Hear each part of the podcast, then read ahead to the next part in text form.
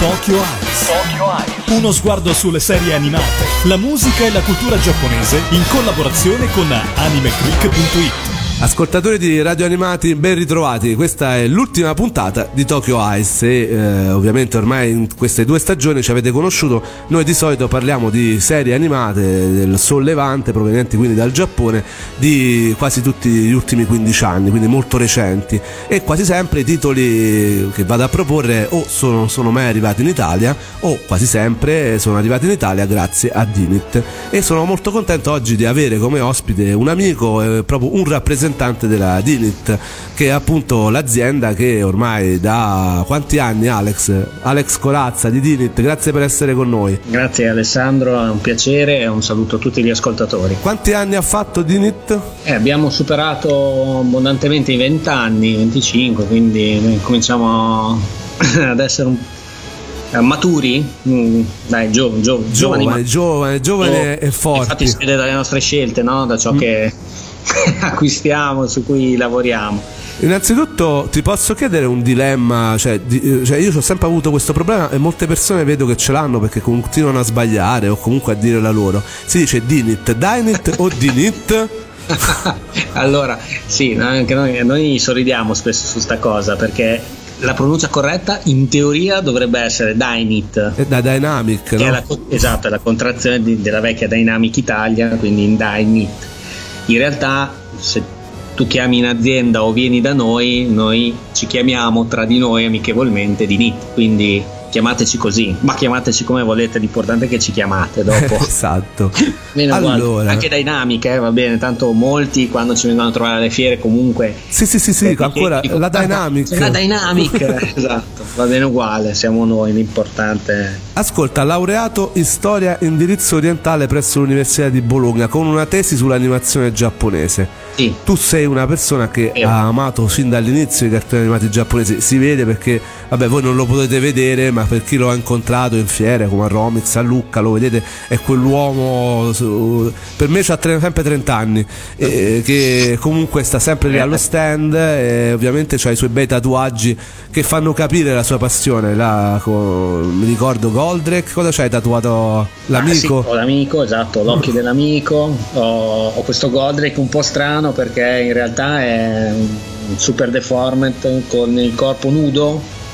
Eh, c'è solo diciamo, la testa di Gondrick, un omino nudo che scappa.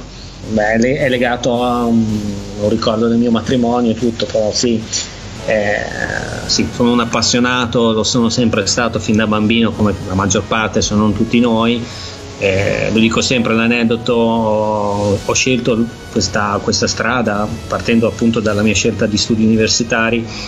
Eh, un'estate quando sfogliavo i cataloghi del resto del Carlino di Bologna per vedere no, le varie facoltà di questo corso strano di storia orientale in cui c'era storia del Giappone, lingua giapponese, dissi ah, faccio questo, ci provo, seguo una, una passione piuttosto che pensare di fare la, l'architetto l'avvocato, perché mi volevo poi tra l'altro dico mi voglio proprio togliere questo sfizio di capire quei tre segnetti che vedo alla fine di ogni cartone animato quando finisce la puntata sul nero c'erano quei tre sgorbi ma che, che diamine vogliono dire? Lo dico sempre era, me la sono fatta come battuta ma in realtà un po' era il simbolo della curiosità che avevo e che andava ovviamente oltre al semplice cartone animato per questo paese e per questa cultura. Sì, poi tra l'altro abbiamo scoperto a Napoli sì. che un mio amico Giampaolo Sacconi della pagina dei sopravvissuti che ha anche lavorato per Vid uh, era lui che si era preso il copyright di questi tre segnetti ora ci sta vendendo le magliette quindi adesso è lui che ha il copyright di, di quel simbolo che vuol dire continua infatti c'era anche Carlo Cavazzone di Dinit che, eh, a cui aveva regalato una maglietta a Napoli che girava appunto con questa maglietta continua e me faceva ridere perché pensavo sempre a questo aneddoto tuo ecco, i, mm. i corsi e i ricorsi storici vedi esatto. e ora lavori proprio come eh, ecco dici esattamente qual è il tuo ruolo in una ditta che poi fa soltanto praticamente per il 90 90% appunto eh, importa in Italia anime giapponesi. Sì, eh, noi in realtà negli ultimi anni abbiamo due anime un po' diverse, ma anime non nel senso di cartoni animati giapponese, ma in due diciamo, sezioni della ditta diversa. Eh, c'è una parte che è molto importante che si occupa di merchandising, di prodotti di edicola, um, tendenzialmente per bambini, per, per, ragazzi, non hanno nulla a che fare con, con l'animazione giapponese. Per il resto, diciamo, il core business o comunque quello per cui siamo conosciuti è mh, esatto, la localizzazione, come si dice in gergo, di serie animate giapponesi in Italia non solo, anche ovviamente lungometraggi. E io sono un product manager, un uh, responsabile di prodotto, come, come, si dice, quindi ho la responsabilità, tra le varie altre cose, di dover gestire quello che è l'iter produttivo, quindi il contatto con il licenziatario giapponese, il contatto con i nostri diciamo, service, collaboratori che si occupano magari della traduzione o della sottotitolazione e lo studio di doppiaggio per quanto riguarda ovviamente la parte eh, della localizzazione vera e propria, così come il coordinamento interno all'azienda per quanto riguarda le scelte di, di packaging, uh, di design, sempre ovviamente nei limiti che ci vengono imposti dalla, dai materiali che ci sono forniti e dalle regole imposte dal licenziatario giapponese. Quindi tu dall'inizio praticamente, proprio dal, con primo contatto con i giapponesi, esatto. segui fino a quando esce praticamente il DVD o il Blu-ray sì, eh, del titolo. Una registrazione come una, uno stetrico praticamente, vedo proprio tutto l'iter della, della serie, da quando arrivano i materiali che possono essere di semplici copioni, ovviamente come ormai file, non più digibeta, cassette, ma proprio file, file digitali del video e dell'audio, seguo tutto il processo, quindi dalla alla Z. Da... Prendiamo un titolo ultimissimo che ha avuto diciamo poco successo, Your Name. Mm, non lo conosco, eh, credo che forse mi è sfuggito tra i nostri titoli. Com'è andata, per esempio, ecco, per un titolo come Your Name? Come lo avete scelto? Perché mi diceva Carlo Cavazzoni, che è appunto la persona che è a capo di Dinit, che eh, eh, voi l'avete scelto in tempi non sospetti. Sì, sì, decisamente non aveva avuto, ma anche perché mm, sarebbe stato credo difficile eh, approcciare un titolo che è diventato così importante mh, mm, dopo che lo era diventato. Ma noi, a parte che abbiamo un rapporto con Comics Wave che arriva da lontano, arriva da tempi non sospetti, quindi comunque abbiamo sempre avuto un filo diretto con loro. Credo che siamo stati probabilmente uno dei primi licenziatari stranieri. Avevamo già comunque appunto fatto il giardino delle parole, quindi portato in Italia il giardino delle parole di Shinkai aveva avuto comunque una, un ottimo riscontro e quindi gioco a forza ci siamo avvicinati a questo progetto. Poi le cose si scelgono sia mh, per, per, opportunità diciamo, commerciali ma anche poi per passione o per, per, piacere comunque sia vedendo il prodotto ce ne siamo comunque subito innamorati abbiamo capito le potenzialità e certo non ci aspettavamo questo successo al cinema che ha fatto in modo di un ritorno continuo al cinema perché poi alla fine erano tre giorni o due non mi ricordo ah, non ci poi... stavo più dietro neanche io ogni tanto eh. mi saltava fuori una news, non, non, ci stavo più dietro neanche io, neanche i miei colleghi, ci dicevamo ma come c'è il cinema anche domani? Hanno detto sì, ma forse si sono sbagliati. Eh, davvero è stato un, un enorme successo per quel che può riguardare ovviamente i nostri numeri, il nostro tipo di distribuzione, eh, appoggiandoci a Nexo, eh, cinematografica, perché ovviamente in Italia c'è insomma, sarebbero fare lunghi discorsi anche su questo, ovviamente sulla difficoltà di poter portare. Eh, molti si lamentano che siano eh, solo eh. tre giorni e mezzo alla settimana. Tre giorni, non nel fine settimana. Purtroppo mh, in Italia c'è comunque una difficoltà oggettiva nel poter distribuire pellicole di questo tipo nei fine settimana. Ovviamente le sale giustamente devono guardare il loro, tra virgolette, il loro tornaconto e ovviamente nel weekend soprattutto si cerca il blockbuster, il mainstream perché porta pubblico, eh, perché comunque ci sono logiche, dinamiche dietro, sono copie distribuite, non mi voglio dilungare anche perché non è il mio campo, potrei no, no. dire anche delle inesattezze, però per quanto ci riguarda è già un successo, credetemi, riuscire a portarli al cinema. Eh, dobbiamo ovviamente anche ringraziare la collaborazione con Nexo perché anche grazie con loro riusciamo, riusciamo a farlo, non è, non è facile capiamo, ci dispiace, ci piacerebbe vedere i nostri film per due o tre settimane costantemente al cinema, capiamo le difficoltà e le appre- e apprezziamo gli, gli, spettatori che a volte si fanno davvero delle sfacchinate. Sì, anche perché non in tutti i cinema era distribuito, quindi c'è una grossa difficoltà. Distribuzione sulle grandi sale, immagino che tutte le persone che abitano nelle piccole cittadine facciano fatica comunque a raggiungerle. E proprio per questo c'è tanta attesa anche per il Blu-ray. E qui c'è un'altra cosa che mi avete spiegato voi a Napoli, che praticamente durante il Comic Con, che praticamente i giapponesi vogliono che il prodotto esca eh, sei mesi dopo l'uscita giapponese dell'home video. Sì, quello, questo è quello che in gergo tecnico ho parlato eh, anche questa parola, si chiama holdback, mm, ma intanto gli inglesismi saltano fuori ovunque ed è proprio il periodo diciamo, in cui una uh, licensee, come si dice, quindi noi, che l'azienda che acquista da un licenziatario giapponese un prodotto, non, una finestra in cui ovviamente non possiamo eh, uscire con l'edizione un video per rispettare diciamo, una sorta di tregua rispetto all'uscita giapponese, quindi di base sono come minimo 6 mesi, quindi nel caso di Your Name c'è la necessità, se non succederà qualcosa di, di, diverso, di dover aspettare i sei mesi canonici dall'uscita a un video giapponese. Anche se magari ci state provando no? a farlo arrivare un po' prima. Oh, Ovvio. bisogna di dirlo. Forse per noi arriverebbe il giorno dopo, l'uscita giapponese non sei mesi dopo. Ovviamente chi, chi si occupa di questo in azienda sta cercando di, di fare il possibile per, per, accorciare questi tempi perché comunque eh, questo è un caso davvero particolare, quello di Jordan sinceramente non, non mi è mai capitato una cosa del genere, ma in generale non mi viene in mente un titolo che rimanesse al cinema da agosto fino a febbraio, seppur in Giappone ovviamente, quindi ci dobbiamo riferire al mercato giapponese, sono davvero tanti mesi, quindi noi siamo rimasti contenti ma spiazzati da questo, da questo successo perché ovviamente dopo ci va un pochino a mettere i bastoni tra le ruote, per cui non so quante volte a, a Roma alla fiera ho dovuto dire mi dispiace, no, non ce l'abbiamo, mi dispiace, non so quando uscirà eh, magari ci piacerebbe tanto farlo il prima possibile. Eh, come dico a tutti, state con le orecchie aperte. magari a Lucca, chissà, una sorpresa. Amminateci e vediamo, cercheremo di fare il possibile per farlo uscire prima perché ovviamente è un vantaggio per noi ma anche per il pubblico ovviamente vorremmo cercare di evitare che il tempo si dilungasse troppo perché poi eh, l'hype, l'interesse per un titolo poi comunque in parte passa. Sicuramente. Ora ci andiamo ad ascoltare subito a proposito di release Blu-ray, perché ne parleremo subito dopo, la opening di un altro celebre titolo sempre eh, targato Dinit in Italia, che è quello di Death Note. Ci andiamo ad ascoltare The Word dei Nightmare, appunto la opening, la prima opening di Death Note.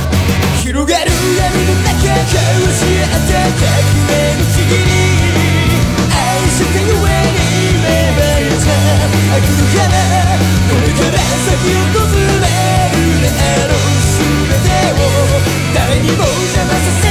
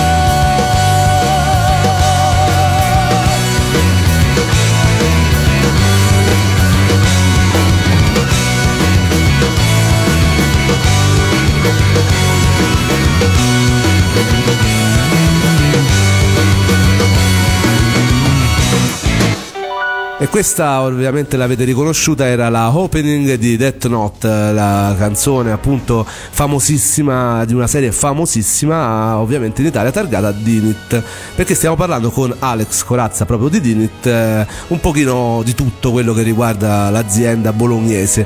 E fra l'altro ultimamente proprio Death Note ha visto una realizzazione Blu-ray che non ci si aspettava tra l'altro, ecco, discorso sul Blu-ray che non è sempre semplice, l'avevamo già affrontato con Orlando Leone per quanto riguarda appunto eh, gli amato video. Di solito il Blu-ray eh, si realizza quando c'è un master giapponese, no Alex? Sì. In questo caso però non c'era, non esisteva. No. Eh, allora, la nostra, la nostra politica da sempre è quella di lavorare su un'edizione ad alta definizione, quindi Blu-ray, solo quando in Giappone non solo c'è diciamo, una release ovviamente Blu-ray per il, per il discorso fatto, fatto, in precedenza, quindi non potremo mai fare un'edizione Blu-ray se in Giappone non fosse già stata pubblicata un'edizione Blu-ray. Magari qualche eccezione c'è stata, è stata fatta, però sono veramente rare.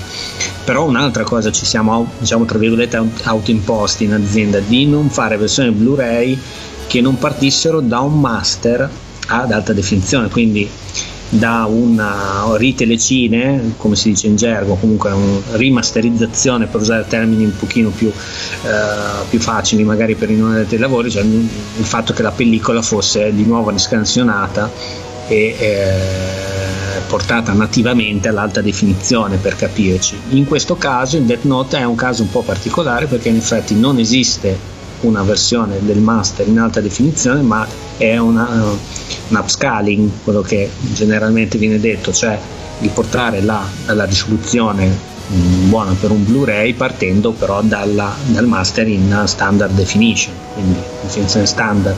Una cosa che non facciamo di solito l'abbiamo fatto in questo caso perché comunque si sentiva l'esigenza di portare questa serie che ha avuto un enorme successo, che continua ad averlo in un formato che ormai è diventato quello di riferimento per gli appassionati di animazione. Ormai l'occhio è abituato alla qualità dell'alta definizione, ammetto seppur i nostri DVD sono di livello altissimo per la cura che ci mettono le persone che ci lavorano, ovviamente per, per, per gioco forza, soprattutto per gli schermi televisivi molto grandi, abbiamo in casa di media oggi l'alta definizione consente un un guadagno notevole, soprattutto per quanto riguarda poi anche la, la, la dinamica delle scene e quant'altro. La domanda però che viene però sempre fatta, perché devo vedermi un upscaling americano, perché questo è americano, no?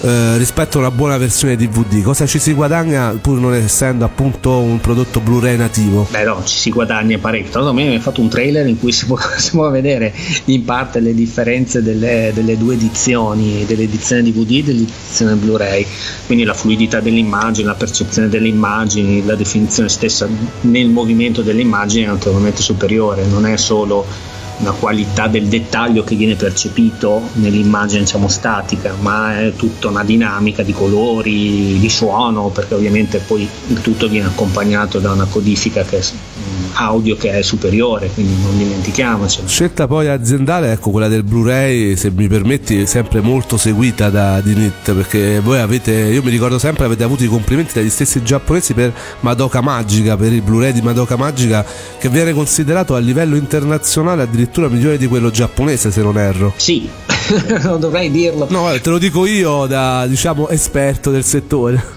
Non, dov- cioè, non dovrei dirlo io perché comunque per questo dal lato tecnico mh, mm, dovrei di- ringraziare, dobbiamo sempre ringraziare Luca Franciosi e Luca Gandolfi che sono le due persone in azienda che si occupano mh, mm, dell'aspetto proprio tecnico, della, della codifica, della eh, dei, dei, dei, file. Abbiamo fatto davvero un lavorone a tutto tondo poi per Madoka in realtà, quindi nello specifico ero appunto il responsabile del progetto, quindi è stato fatto un grande lavoro e abbiamo davvero di quando abbiamo ricevuto comunque complimenti dalla licenziataria siamo rimasti, siamo rimasti stupiti, ovviamente molto, molto contenti, non capita tutti i giorni, in effetti è così, ma possiamo dire anche le stesse cose per Sailor Moon, per dire abbiamo fatto un, davvero un grande lavoro su, sull'uscita video mm, di Sailor Moon, tant'è che Toei stessa ci ha chiesto poi di avere i nostri, i nostri master, cioè quello che noi avevamo realizzato partendo dalle loro digibeta NTSC di avere ciò che avevamo fatto perché avevamo lavorato con le cassette quelle di Gibeta, avevamo ripulito alcuni passaggi, avevamo fatto davvero un lavorone e ci hanno richiesto i materiali per poterli utilizzare poi per gli altri paesi, quindi sono soddisfazioni che ovviamente fanno molto piacere perché fanno capire ovviamente che il lavoro che facciamo viene, viene apprezzato e che l'impegno che ci mettiamo ogni tanto porta degli ottimi risultati che non sono solo quelli diciamo fatti dalla, dal, dal, mercato, quindi dal successo di un titolo. Certo, poi io veramente lo vedo dai prodotti che ho in mano, questo guarda, ho preso qualcuno anche per vedere, c'è anche una cura del packaging, eh, cioè proprio de, di come presentare il prodotto eh, piuttosto veramente seria, cioè non, non, si vede che un cartone animato come viene di solito visto in Italia, viene trattato come qualcosa di livello, c'è, c'è amore in tutto questo. Beh, quello c'è sicuramente, perché comunque tutti siamo, siamo appassionati di animazione, quindi facciamo abbiamo questa fortuna di fare un lavoro che ci consente di, di, di, seguire questa nostra passione. Ovviamente noi facciamo sempre i conti, questo non c'è da dirlo, che il budget che abbiamo a disposizione e soprattutto con quello che poi è il mercato dell'animazione del, dell'home video italiano in questo momento. Che abbiamo detto essere, non essere esaltante. Non lo è, ma non lo è in generale, credo il mercato dell'home video in questo momento in Italia, a prescindere dall'animazione o meno. Noi probabilmente a volte teniamo più botta anche di altri, paradossalmente proprio perché abbiamo una diciamo, uno zoccolo duro di affezionati, e, ma anche grazie ai nuovi mezzi di fruizione, magari qualche cliente in più, qualche appassionato in più lo riusciamo a raggiungere, però ovviamente abbiamo dei limiti, tra virgolette, entro cui possiamo lavorare di budget uh, su, sull'edizione. In questo cerchiamo sempre di mettercela tutta per confezionare un prodotto che abbia una, un, diciamo, un, un, suo, un suo valore al, al di là della, dell'opera stessa. Molti un po' si lamentano però dei costi, cioè anche perché molti dicono ecco però costano un po' di più i Blu-ray, DVD, Dinit rispetto agli altri. Ci puoi spiegare un attimino perché poi questa scelta, anche perché è dovuta anche ai materiali, ovviamente a tutto quello che fate? Eh, quello, quello, purtroppo me ne rendo conto, eh, se il paragone viene fatto con delle uscite di, un, di una major per esempio, insomma, può, può venire in mente il, il, costo medio di una serie in Blu-ray, di un telefilm, di una serie famosa, no? Pi- piuttosto che una nostra, quindi se il paragone viene fatto tra questi due prodotti che sono equivalenti, diciamo, una stagione di una serie importante, non so, dico, Trono di Spada è il primo che mi viene in mente ovviamente contro una nostra, eh, lì purtroppo bisogna considerare sempre i, i costi che ci stanno dietro e l'abortamento che un prodotto di grande tiratura può fare, ovviamente, cioè, paradossalmente più spendi meno spendi, nel senso più copie puoi produrre, più copie puoi distribuire, magari questa stessa copia, un disco che è creato per il mercato europeo, quindi no, ti si abbassano, ti si ammortizzano ancora più, di più i costi, poi noi abbiamo dei costi di produzione, doppiaggio eh, e tante altre cose che ci pesano parecchio. Detto questo, poi noi dobbiamo sempre considerare il nostro piccolo orticello italiano, i nostri piccoli numeri e quindi diciamo che il costo purtroppo è dovuto a quello, ci penserebbe anche noi ovviamente abbassare eh, di molto i nostri costi. Velocemente ti volevo chiedere, gli extra che vengono messi sì. non sempre sono presenti, molti veramente dicono va bene voglio spendere tanti soldi, sì. ovviamente c'è la qualità Blu-ray e tutto il resto, però voglio tutti gli extra che escono in Giappone e alcune volte si rimane delusi perché questi extra non ci sono. A cosa è dovuto di solito questa scelta? Per vari motivi. Una perché a volte non sono proprio disponibili, cioè nel senso che questa cosa ovviamente il pubblico magari non lo sa, ma mh, parte degli extra che uno vede nell'edizione giapponese non sono disponibili al di fuori del Giappone. quindi non, non, non, li riceviamo proprio, non possiamo proprio averli. Ecco, guarda, domanda proprio che mi avevano fatto prima di venire in radio, dice ma perché gli extra di One Punch Man non ci sono nell'edizione italiana? Quello che vedete in One Punch Man è tutto ciò che noi potevamo mettere in One Punch Man. Vedi, quindi ecco eh, non c'erano perché non erano, non erano, disponibili al di fuori del mercato, del mercato giapponese o quantomeno eh, non, non, in queste tempistiche. Poi c'è un discorso di budget ovviamente perché magari un extra costa e quindi eh, cadiamo sempre lì purtroppo e quindi eh, se costa parecchio ovviamente dobbiamo cercare di capire da che parte vogliamo, vogliamo, andare, dobbiamo limare da una parte piuttosto che dall'altra, quindi come ovvio dobbiamo far quadrare, quadrare tutti i conti e in alcuni casi possono anche essere scelte nostre, non mi nascondo, a volte alcuni extra possiamo non ritenerli così necessari da non mh, doverci investire del denaro. Detto questo, di base eh, mettiamo sempre tutto ciò che possiamo mettere. Ecco. È difficile che si decida di non mettere un extra quando ce l'abbiamo disponibile, a meno che non sia qualcosa davvero che riteniamo un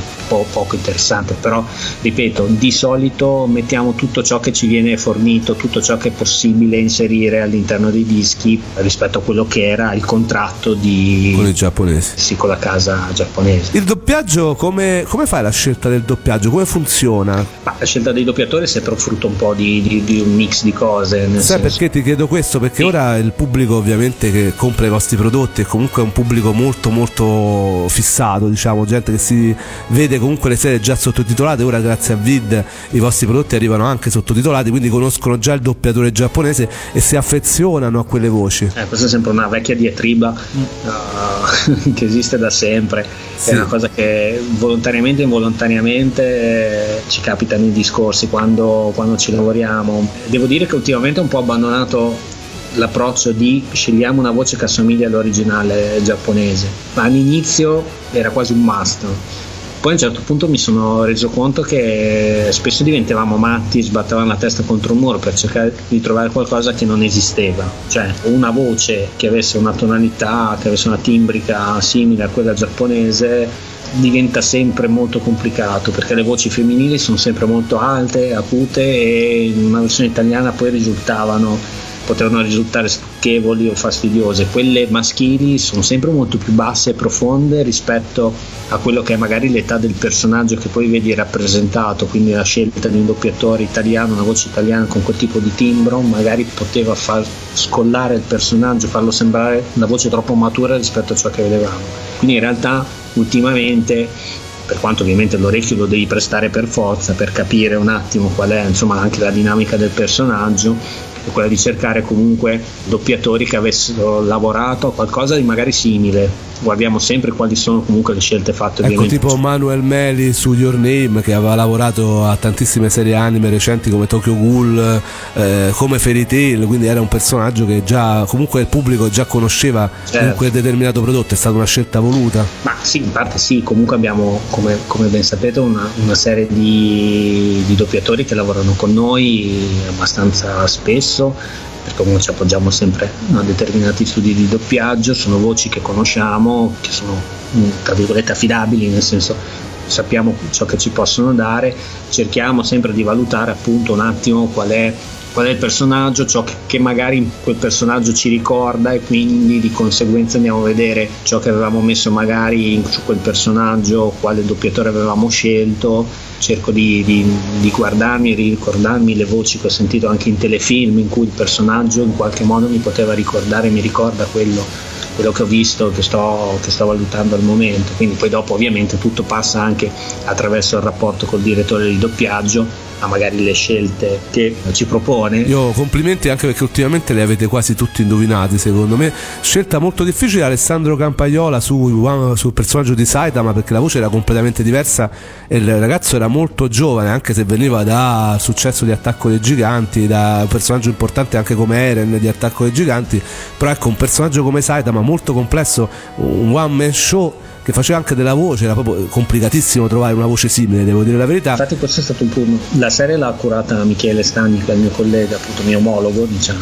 Quando è stato il momento di scegliere abbiamo proprio seguito l'altra logica che ti dicevo, cioè abbiamo, abbiamo capito che trovare una voce simile a quella dell'originale giapponese sarebbe stato molto difficile, ce n'erano un paio ma voi appoggiate sul personaggio, il risultato non era così soddisfacente, quindi abbiamo scelto la persona Michele ha scelto, un po' tutti perché poi ovviamente ci confrontiamo, come oggi ho ricevuto i provini di Dragon Dance, li abbiamo ascoltati tutti, abbiamo scelto quello che aveva recitato meglio la parte, quello che sembrava averla compresa meglio, quello che sembrava potesse dare di più al personaggio di, di Saitama, anche se appunto la timbrica rispetto alla voce giapponese in effetti è completamente diversa. E il risultato credo che sia stato in effetti notevole, è stato decisamente, decisamente bravo infatti per quello a volte noi, noi scendiamo in base anche a, a, quello che sentiamo, cioè nel senso sentiamo non solo con le orecchie ma sentiamo proprio rispetto a quella che è l'interpretazione nel, nel provino, cioè chi riesce magari a cogliere un attimo il personaggio, chi se lo trova meglio nelle corde anche perché magari in maniera naturale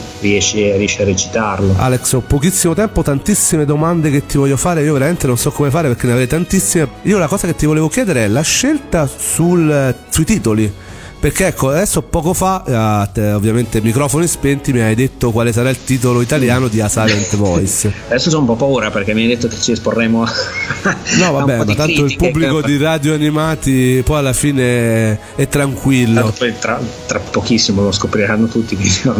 No, come ti dicevo, abbiamo deciso di, di tradurlo, di tradurre il titolo giapponese, di non lasciare Silent Voice così come il manga, ma di tradurlo ne la forma della voce, questo sarà il, titolo con cui lo porteremo al cinema. La scelta dei titoli, anche quella dipende da, da alcuni fattori. Eh, di solito abbiamo la facoltà di, di scegliere noi in autonomia di solito tendenzialmente teniamo il titolo giapponese. O il titolo internazionale. O il titolo internazionale ancora perché meno. mo- tutti non sanno ma esiste sempre un titolo quasi sempre un titolo specialmente sì. per i film internazionale tipo Your Name eh, in giapponese eh, si chiama in un'altra maniera. Kimi no Nawa eh, no eh, sì di solito per prassi è così cioè il titolo con cui viene prodotto in Giappone poi i giapponesi stessi ovviamente per presentarlo all'estero, la stragrande maggioranza dei casi creano un, un titolo internazionale in inglese ovviamente per, per, renderlo un pochino più fruibile a tutti. Tra l'altro c'è una cosa buffa nello specifico di A Silent Voice che A Silent Voice non, non è neanche poi la, non è assolutamente appunto la traduzione del titolo giapponese. La cosa buffa è che è presente nel master in inglese il titolo The Shape of Voice, cioè la forma della voce. Quindi c'è questa strana ambivalenza per cui questo titolo internazionale non è neanche poi proprio il titolo internazionale, c'è stato un po' di, di strani giri, quindi abbiamo scelto di farlo così. A volte il titolo ci viene invece imposto, parlando di Star Blazers 2199. Classica domanda, perché non si chiama Yamato come dovrebbe chiamarsi e come si chiama in Giappone? Perché, perché in questo caso è in effetti uno dei rari casi in cui c'è stato imposto l'utilizzo del titolo, appunto del titolo internazionale così definito, quindi abbiamo dovuto colpa dei giapponesi no? Perché volete accontentare i vintage i girellari come si dice. Non, nonostante io ogni tanto appunto l'hai citato prima un Goldrake tatuato anche se un po' strano sul braccio quindi ho, ho questo, questa deriva un po' verso cioè, tra, tra, parentesi non scherzo ma ho le girelle nel frigo. Nel senso che mia moglie per colazione ci mangia una girella ancora adesso. Però in questo caso è stato, c'è stato imposto e tra l'altro per chi l'ha acquistato comunque chi l'ha visto mh, abbiamo fatto di tutto comunque per essere fedeli un po' a noi stessi verso il nostro pubblico nel logo riportato sul, sul packaging c'è Yamato, Space Battleship Yamato, piccolo, abbiamo lottato perché noi avremmo voluto chiamarla così, ci hanno consentito di lasciarlo, seppur più piccolo possibile, però appunto insomma queste come tante altre cose che il pubblico non conosce ovviamente, esatto. a volte vediamo criticati molto spesso giustamente per le nostre scelte perché ovviamente siamo infallibili in quanto esseri umani molto spesso invece abbiamo tra virgolette le mani legate quindi le scelte che facciamo sono frutto di diciamo, accordi commerciali o meno definiteli come volete che ci impongono alcune, alcune scelte così come anche le grafiche dei, delle, delle, confezioni stesse, mi piace o non mi piace, è bello o non bello, perché hanno fatto così. Come succede esattamente con i manga, che poi molte volte le esatto. uscite dei manga sono proprio eh, purtroppo ritardate perché i giapponesi devono dare l'ok sulla copertina. Sì, devo dire molto spesso, perché ovviamente mm, mai ne facciamo pochi, ma li facciamo.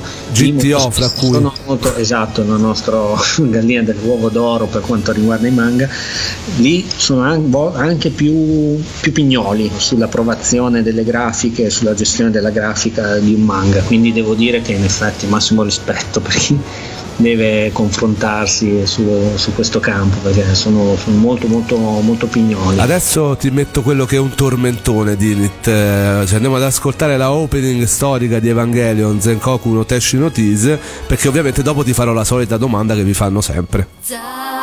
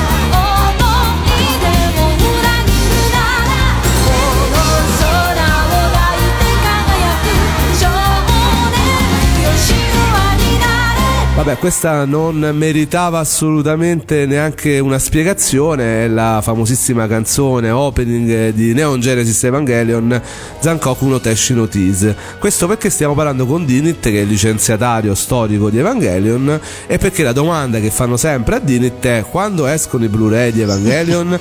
Visto che ho qua Alex Corazza gliela rifaccio anche io per l'ennesima volta, anche così il pubblico di Radio Animati sa anche, anche il pubblico di Radio Animati può sapere perché non escono i Blu-ray di Evangelion. In telefilm americani di solito si dice mi appello al quinto mediamento, posso non rispondere a questa domanda.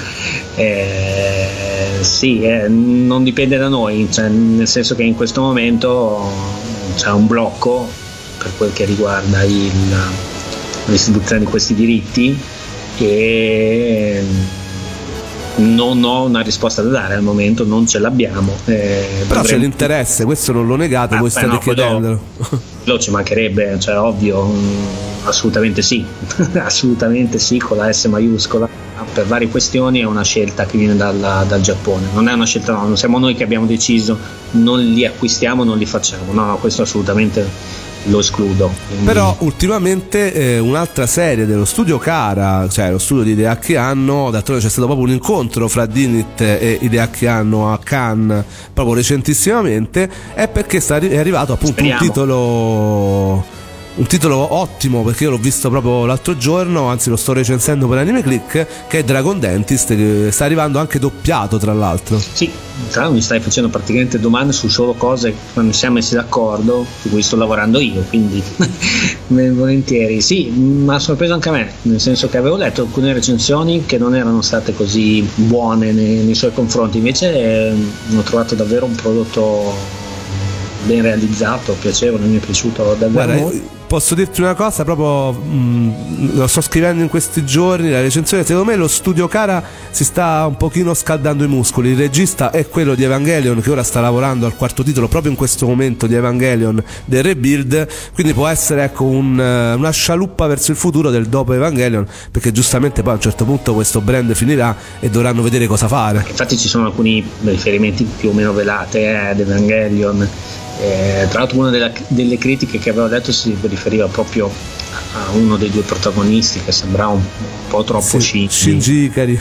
Esatto, in realtà posso essere d'accordo fino a un certo punto, se Shinji fosse stato come lui forse insomma, serie sarebbe durata 13 episodi. Secondo me se posso sentire il mio spassionato parere, ecco che ha fatto quelle critiche, diciamo ne vede un po' poco di animazione giapponese, perché quel personaggio lì è sì stereotipato, ma stereotipato in centinaia sì. di anime perché comunque è un personaggio classico dell'animazione giapponese, ah. lo sfigato, per far riconoscere eh. appunto, eh, diciamo è l'otaku, quello che guarda appunto l'animazione giapponese. È quello che si ritrova catapultato in mezzo a una situazione, non sa cosa deve fare, non sa se esatto. deve decidere, prendere una decisione. L'immedesimazione del eh, pubblico dentro la storia. storia. Vediamo tutta la storia, diciamo più o meno attraverso di lui, attraverso ciò che gli gira intorno. In questo caso, però, adesso non spoilerò nulla assolutamente neanche sotto tortura, però diciamo che insomma a un certo punto una decisione lui la prende, si, si farà rispettare diciamo per questo. Ultimo argomento, anche perché quello più attuale, il grandissimo successo sulla piattaforma streaming di Vid che è partner comunque di Dinit eh, dell'attacco dei giganti, quindi questo proprio l'altro giorno la seconda stagione di Attacco dei giganti ha superato il milione di eh, visualizzazioni, un successo incredibile, eh, ve lo aspettavate cambia comunque questo modo di fruire, ne parlavamo sempre anche questo a microfoni spenti prima, cioè rispetto alla prima parte degli anni 2000, la prima decade degli anni 2000 in cui non arrivava quasi niente, serie come Gurella Gun che ha festeggiato da pochissimi dieci anni e Code Geass non, rischiavano di non arrivare a oggi che praticamente c'è questo successo incredibile e si, vede, si vedono gli anime in contemporanea col Giappone fornendo risultati per cui restano allibiti pure i giapponesi stessi. Sì, infatti appunto te, te lo dicevo prima, proprio stamattina tra l'altro ho girato le statistiche di visualizzazione che mi ha, mi ha inviato Vid e i giapponesi stessi si sono sorpresi del fatto che gli dicessi che la seconda serie dell'attacco dei giganti stava avendo dei numeri rispetto diciamo, ai concorrenti della stagione simulcast doppi quantomeno. E devo dire che sì che, che il mercato comunque è cambiato tanto il modo di fruire degli anime. Io sono arrivato in Dinit quando stavano finendo le VHS, cioè le ultime VHS prodotte, quindi figuriamoci nella preistoria. Molti dei vostri acquirenti non le hanno mai viste le VHS. Eh no, ma so neanche che cos'è, ma infatti ci credo, infatti i miei figli per dire che non mi hanno mai tenuto in mano una di VHS. Non diciamo poi in seguito il periodo televisivo, quindi MTV prima, Rai 4, adesso c'è questo modo che sta rivoluzionando davvero l'approccio che si ha con l'animazione giapponese, la possibilità di vedere così tante serie attraverso noi vid ma poi anche i nostri diciamo competitor c'è veramente la possibilità da parte di un appassionato di vedersi le migliori serie che sono prodotte in Giappone vederle tra l'altro contemporaneamente. È una cosa incredibile secondo me. Mi ricordo i miei vecchi tempi quando la serie la potevi vedere solo mesi anni dopo. Una volta quando si vedevano gli anime in televisione all'epoca li chiamavamo cartoni animati c'era quella famosa serie dei Cavalieri dello Zodiaco che tu arrivavi a un certo punto e poi si stoppava e ricominciava da capo e tu te la rivedevi stoicamente aspettare gli ultimi episodi mesi mesi mesi. Ora no? invece praticamente l'utenza è completamente cambiata, se non arriva l'anime praticamente il giorno dopo ci sono gli insulti su Facebook. Esatto, c'è un delirio perché magari tardiamo di un giorno o, o, mezza giornata rispetto a quella che l'ha messa in onda giapponese, che lì ci sarebbe un lungo discorso da fare sui materiali, gestione. Quanto tempo ci vuole più o meno per realizzare un simulcast? Anche qui è abbastanza difficile e complesso, diciamo che eh, di base il tempo minimo, minimo se, se, i ragazzi che ci lavorano corrono ci vogliono almeno tre giorni, ma proprio stiamo parlando di, di, di, di fare i salti mortali. Ecco. Sì, perché poi deve arrivare il master master dal Giappone, che comunque arriva un po' prima della trasmissione televisiva, da quanto so. Allora, anche lì dipende. Eh, diciamo di base, quando ci va tutto bene, il master arriva 5-6 giorni prima della messa in onda.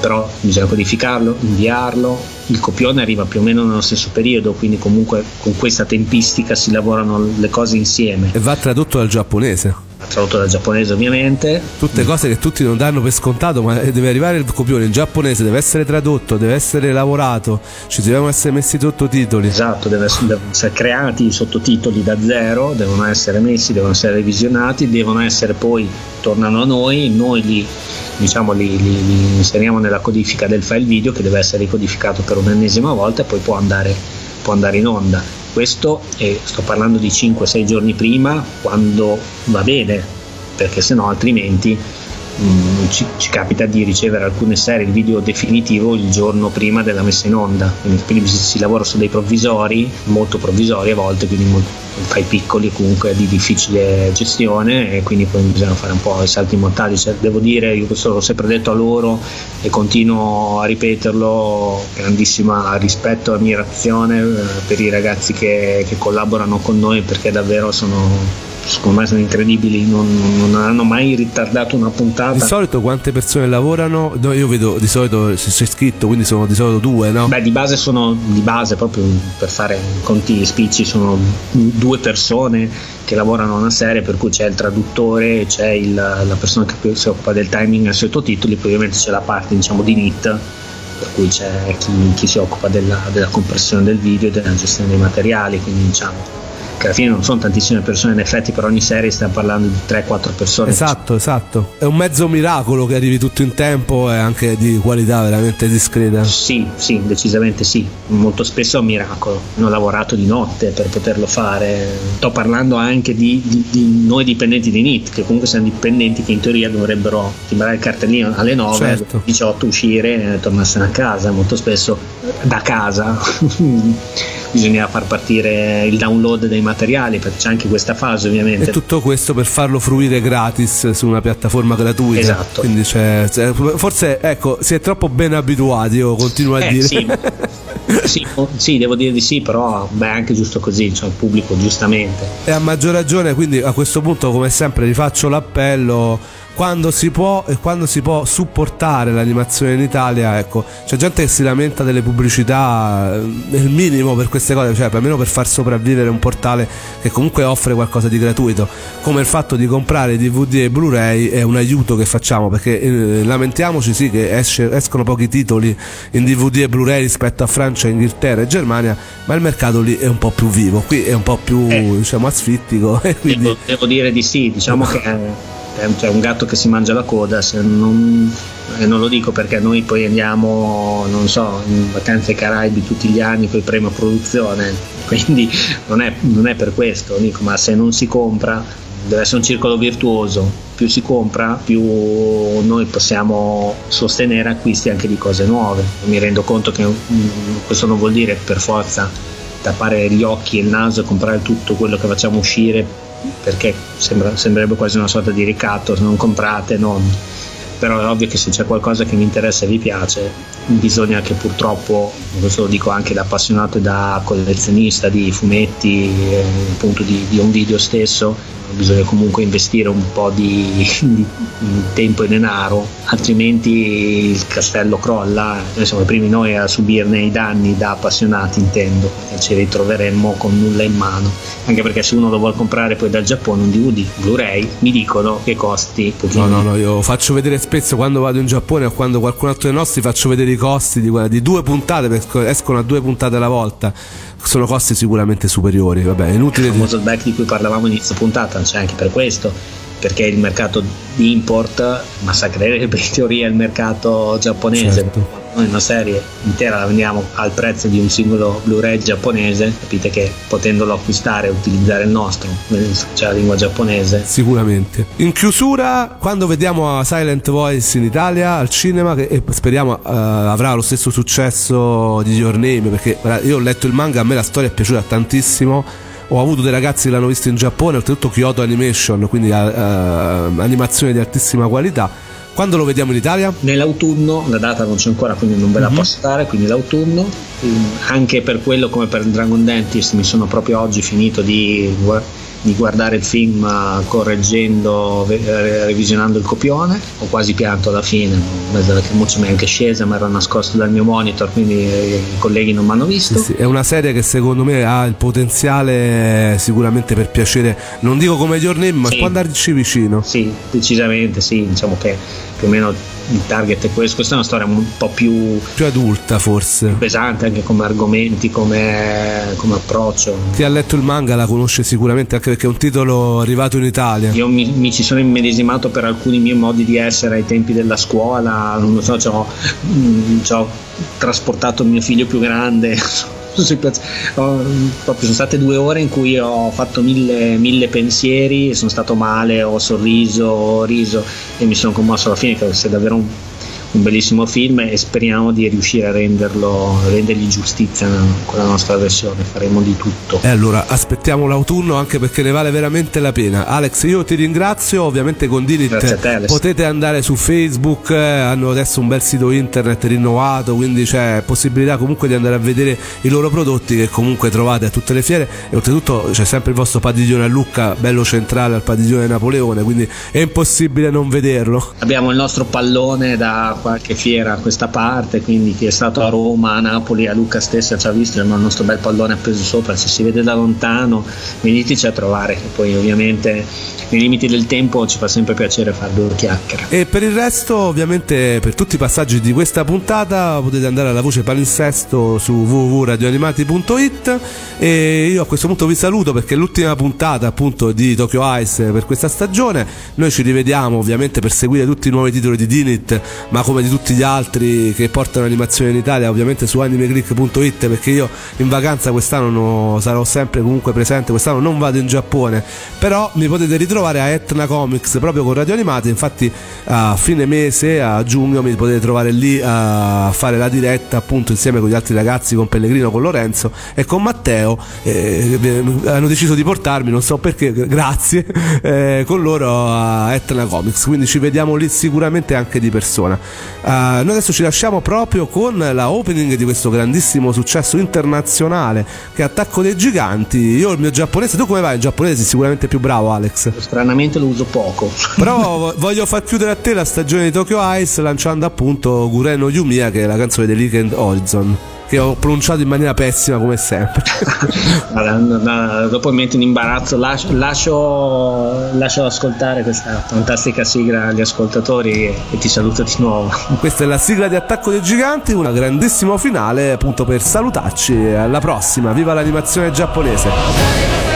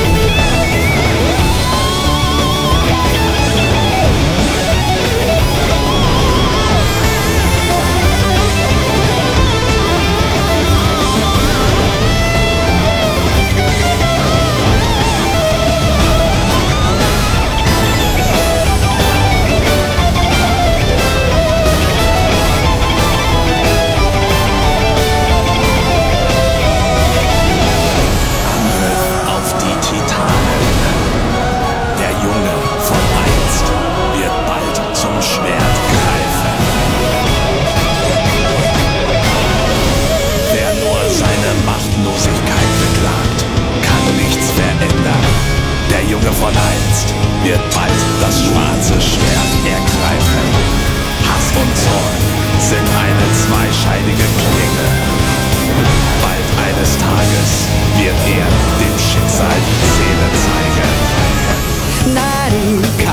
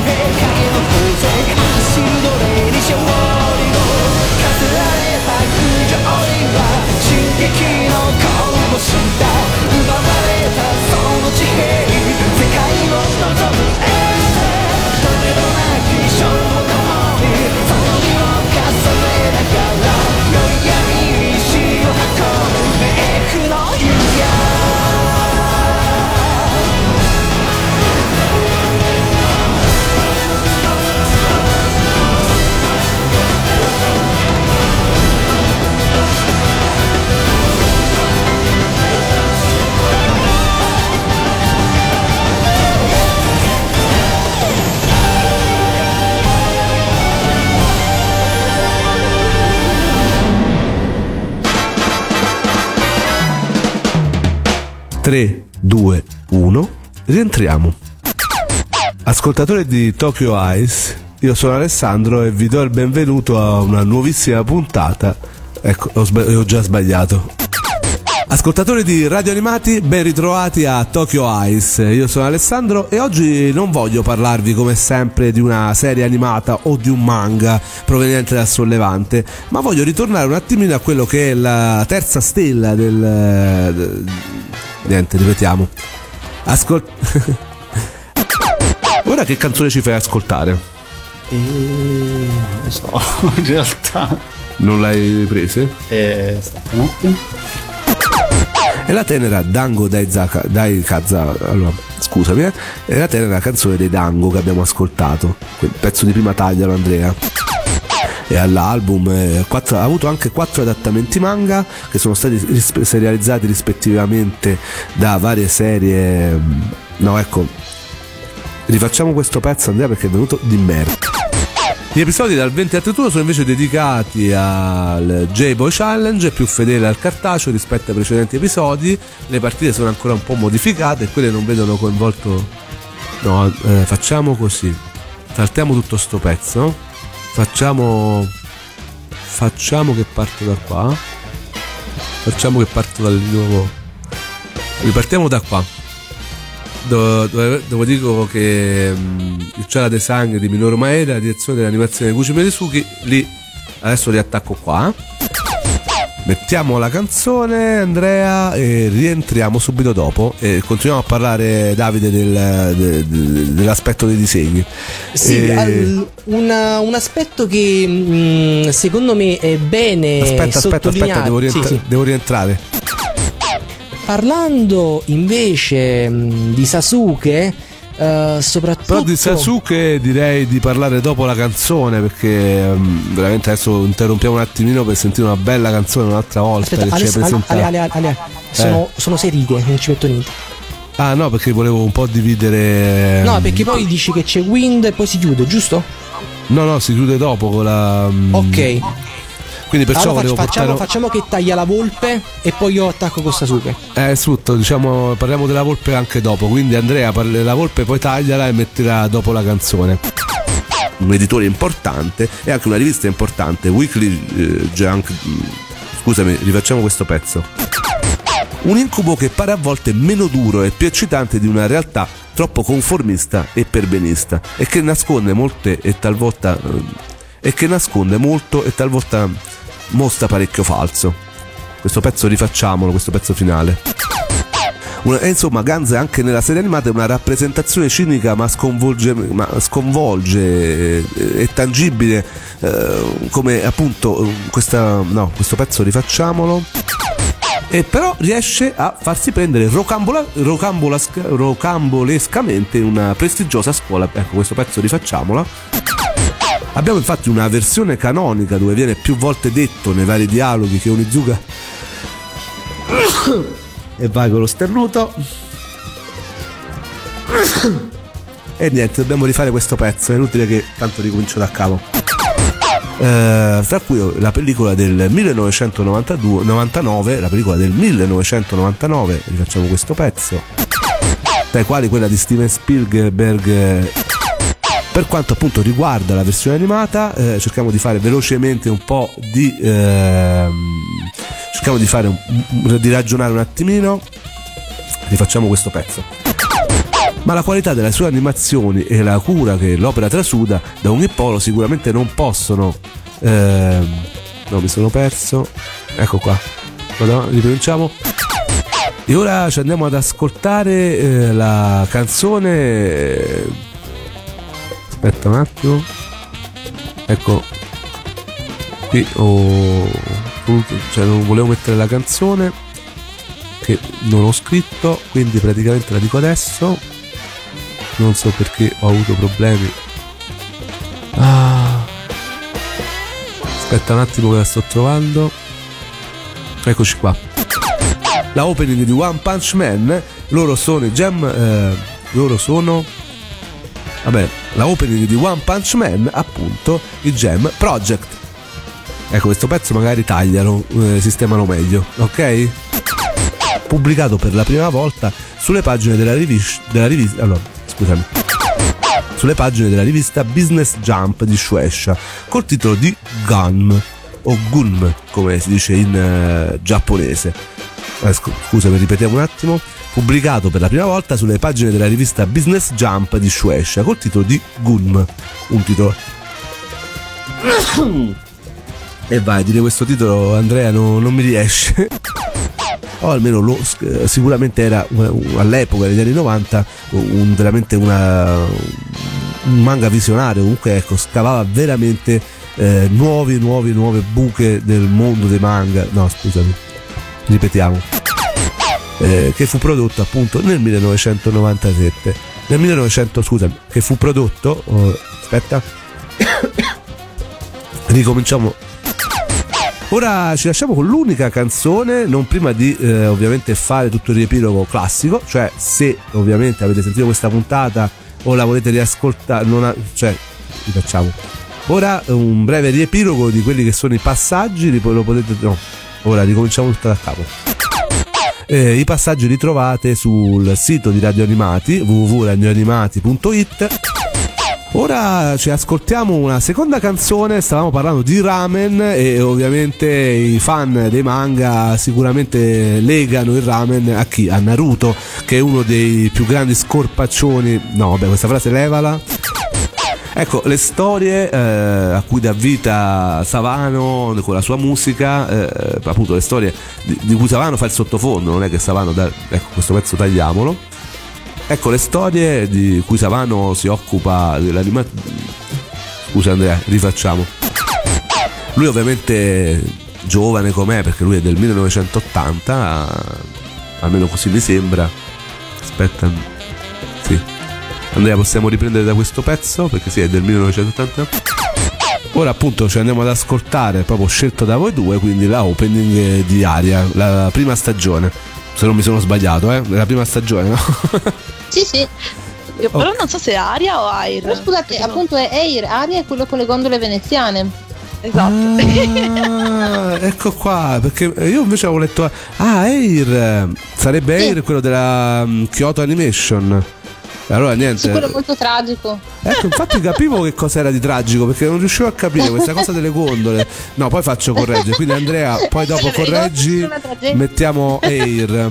Sarebbe quello della Kyoto Animation che è molto triste. Sì, sì, sì, sì ho capito. Dai, fai un, fai un, lancio, fai un lancio adatto a Air, dai. Eh, mo è difficile perché poi Air, eh, vabbè, comunque ci andiamo adesso ad ascoltare Air, la serie della Kyoto Animation, veramente abbastanza tragica, è scelta da voi due. Via, mamma mia, sono proprio, eh, proprio su due cose completamente diverse. Sì, sì. che infatti dicevo il manga. Quindi va a tagliare sì. tutto il pezzo in cui parlo del manga, perché poi in realtà sì, ne volevo parlare dopo. E allora adesso ne parliamo subito dopo. Vi do appuntamento ovviamente su Anime Click tutti i santi giorni della settimana perché veramente abbiamo tantissimo da parlare, ecco magari non tiriamo fuori i santi giorni. Vi do appuntamento su Anime Click tutti i giorni della settimana. Un grandissimo finale appunto per salutarci. Alla prossima, viva l'animazione giapponese. Via. Secondo me mi ammazzano perché come sempre cerco di mantenermi nei tempi però e, e ovviamente ci rivediamo qui su Anime Click sì. Scusami Andrea qui. E ovviamente ci rivediamo qui su Radio Animati